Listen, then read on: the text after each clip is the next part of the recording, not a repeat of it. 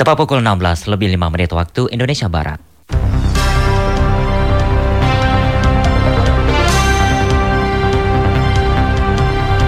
Selamat sore saudara pendengar inilah Warta Berita Daerah hari ini Jumat tanggal 27 November 2020. Sari Berita. Pangkalan TNI Angkatan Laut Ranai ditugaskan untuk mencari dan menyiapkan lokasi yang cocok untuk dijadikan markas Komando Gugus Tempur Laut. Masyarakat yang meninggal dunia akibat coronavirus mendapat santunan dari pemerintah sebesar 15 juta rupiah. Dari Jalan Raya Sepompang Natuna, inilah berita daerah selengkapnya bersama Harlan Kasma.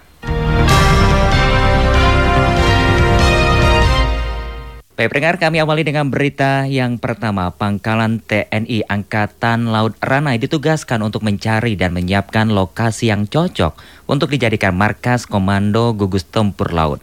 Berikut laporan Jalia Winarti. Markas Komando Pasukan Tempur TNI Angkatan Laut akan dipindahkan secara permanen ke Natuna. Hal ini dilakukan guna mendukung penguasaan laut serta guna mencapai tujuan strategis menegakkan hukum di wilayah kedaulatan Republik Indonesia. Menyusul akan dipindahkannya markas pasukan tempur TNI Angkatan Laut ke Natuna, pangkalan TNI Angkatan Laut Ranai mendapatkan perintah dari Mabes TNI Angkatan Laut untuk mencari lokasi yang, yang cocok guna dibangun markas komando gugus pasukan tempur laut Guspurla. Komandan Pangkalan TNI Angkatan Laut Ranai Kolonel Laut Pelaut Dovir saat dihubungi melalui sambungan telepon menyebutkan pimpinan atas TNI Angkatan Laut memerintahkan agar kesediaan lokasi itu segera direalisasikan. Kalau dari kami yang di lapangan ini kan di wilayah bisa uh, Tribina itu carikan lokasi yang menurut komando atas itu udah cocok untuk makonya Gus Purla itu. Ada beberapa alternatif sih, hmm. ada beberapa nanti kita sodorkan ke atas, nanti kita nanti diputuskan dari atas mana yang yang pasti kan lokasinya tidak akan jauh-jauh dari unsur unsur operasinya dari KN. Yeah. Itu kan satuan tugas operasi. Dan Lanal menambahkan lokasi yang diperlukan itu selain dekat dengan laut juga luasnya mencapai 20 hektar. Selain itu, masalah penentuan lokasi ke depan juga menurut Dovir perlu kerjasama dan koordinasi dengan pemerintah daerah Natuna, karena dalam realisasinya diharapkan dalam hal penyediaan lahan bagi pembangunan Mako Guspurla. Wacana pembentukan markas Gus Purla di Natuna juga sempat disinggung oleh PJS Gubernur Kepri Bahtiar Baharudin saat melakukan kunjungan kerja di Natuna awal pekan ini. Dalam sambutannya saat memimpin rakor persiapan pilkada di Natuna, Gubernur mengatakan pembentukan Gus Purla nantinya juga sekaligus membentuk lantamal khusus di Natuna atau Kodamar Komando Daerah Maritim. Nanti kita bikin semacam komando armada di Kepri semacam pangdam kalau di di laut semacam pangdamnya di laut itu bintang dua. Kita dorong kita tingkatkan jadi e, komando laut itu jadi bintang dua di di Kepri ini. Jadi pertahanan kita dari sisi keamanan kuat sehingga daerah ini kita perkuat. Jadi cita-cita Pak Bang Amin infrastrukturnya itu kita siapkan Wacana pembentukan Guspurla di Natuna dilakukan menyusul adanya peningkatan ketegangan di Laut Cina Selatan yang berbatasan langsung dengan Natuna. Keberadaan Natuna yang kaya dengan cadangan minyak gas alam menjadi incaran sejumlah negara terutama Cina yang mengklaim bahwa sebagian besar wilayahnya mengklaim bahwa besar wilayahnya di atas dasar 9 garis putus-putus. Kondisi ini tentunya memerlukan perhatian dari unsur pemerintah Republik Indonesia terutama di bidang pertahanan keamanan. Pendengar masyarakat yang meninggal dunia akibat coronavirus mendapat santunan dari pemerintah sebesar 15 juta rupiah per jiwa. Bantuan tersebut akan diserahkan kepada keluarga maupun ahli waris. Pemberian bantuan untuk warga yang meninggal dunia disebabkan oleh COVID-19 berdasarkan surat edaran Kementerian Sosial Republik Indonesia tentang penanganan perlindungan sosial bagi korban meninggal akibat COVID-19. Kepala Bidang Rehabilitasi, Perlindungan dan Jaminan Sosial Dinas Sosial Kabupaten Natuna, Zainal Abid Presiden kepada RRI mengatakan, untuk mendapat bantuan 15 juta tersebut, keluarga maupun ahli waris harus memenuhi beberapa persyaratan. Bagi santunan masyarakat yang meninggal, ahli warisnya yang menerima nanti yang memenuhi persyaratan, ada 10 persyaratan itu santunan yang diberikan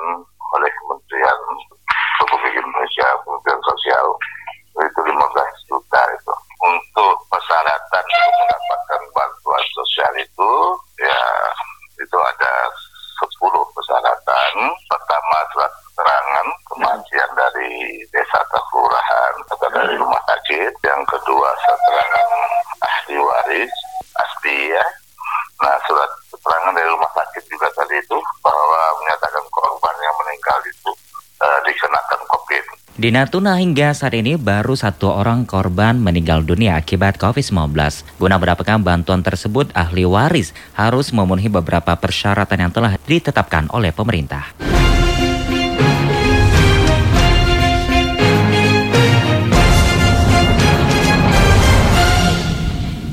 Pendengar beralih ke berita selanjutnya. Semangat gotong royong diperlihatkan warga di RT Padang Bulu, Desa Supampang, Kecamatan Bunguran Timur dengan bersama-sama membedah salah satu rumah warga. Berikut laporan Ali Arsadi. Pak Bus 65 tahun, warga di Desa Sepempang, Kecamatan Bunguran Timur, merasa bahagia saat warga di lingkungan di mana ia tinggal di RT Padang Bulu Sepempang bersama-sama merehab bagian belakang rumahnya yang sudah reot. Kondisi rumahnya yang dibangun sejak tahun 2005 lalu diharapkan dapat sedikit lebih baik sebagaimana yang diharapkannya. Dengan kondisi fisiknya yang sudah cukup tua dan pernah menderita penyakit stroke, kini perhatian warga untuknya membuat ia pun terharu dan sangat berterima kasih. Kegiatan bedah rumah pada Jumat pagi ini juga dipimpin langsung oleh Ketua RW dan Ketua RT setempat harapan tu macam lah kalau dia bantu. Bersyukur lah kita.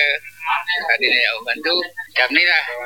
Jadi kalau dia cakap mau bantu kota royong ya pak. Kalau kita bangun sendiri kan banyak biaya ni. Sekarang kita tidak bangun kerana tak ada ya terima kasih ya kita tidak ada biaya kata. Ketua RT Padang Bulu Sepempang, Jawazan, juga sangat berharap semangat bergotong royong untuk warga di lingkungannya akan dapat terus terjaga. Harapan saya kepada warga Badung Bulu, pertahankanlah kekompakan ini supaya jangan ada apa tuh bila-bila bila ada warga kita ada hal-hal macam ini, mari kita bantu bersama. Itu harapan saya.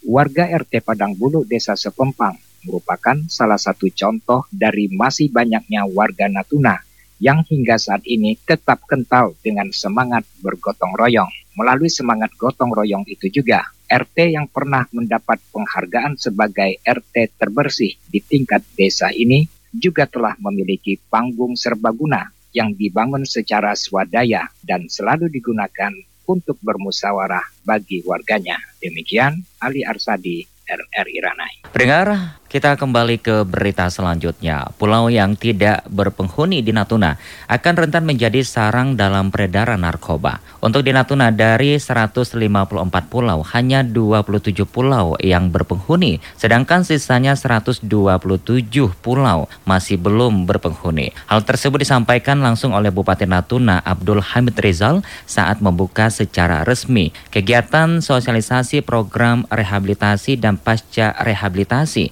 yang digelar oleh Badan Narkotika Nasional BNN Provinsi Kepulauan Riau di Natuna Hotel kemarin. Menurut Bupati, keberadaan pulau yang tidak berpenghuni dikhawatirkan menjadi sarang dalam peredaran narkoba ke daerah ini di masa yang akan datang. 154 pulau, tapi yang diisi 27 pulau, Pak. 127 kosong, Pak. Itu yang takut kita. Ditaruh di pulau kosong itu. Pelan-pelan dibawanya ke ini, iya kan? Ah, itu. Kegiatan sosialisasi program rehabilitasi dan pasca rehabilitasi digelar BEN Provinsi Kepri kemarin. Salah satu dalam mendukung pencapaian target aksi nasional melalui program pencegahan, pemberantasan penyalahgunaan dan peredaran gelap narkoba P4GN berdasarkan instruksi Presiden nomor 6 tahun 2018.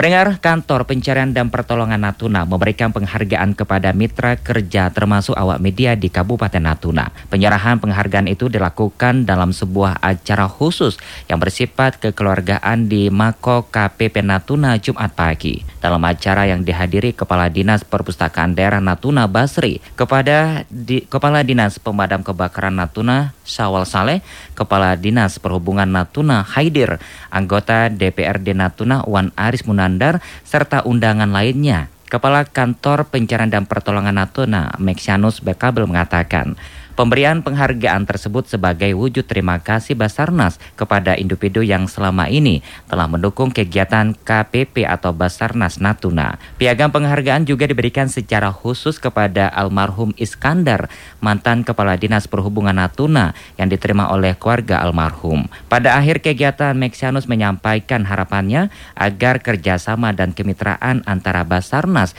dengan seluruh pihak dapat terus terjalin.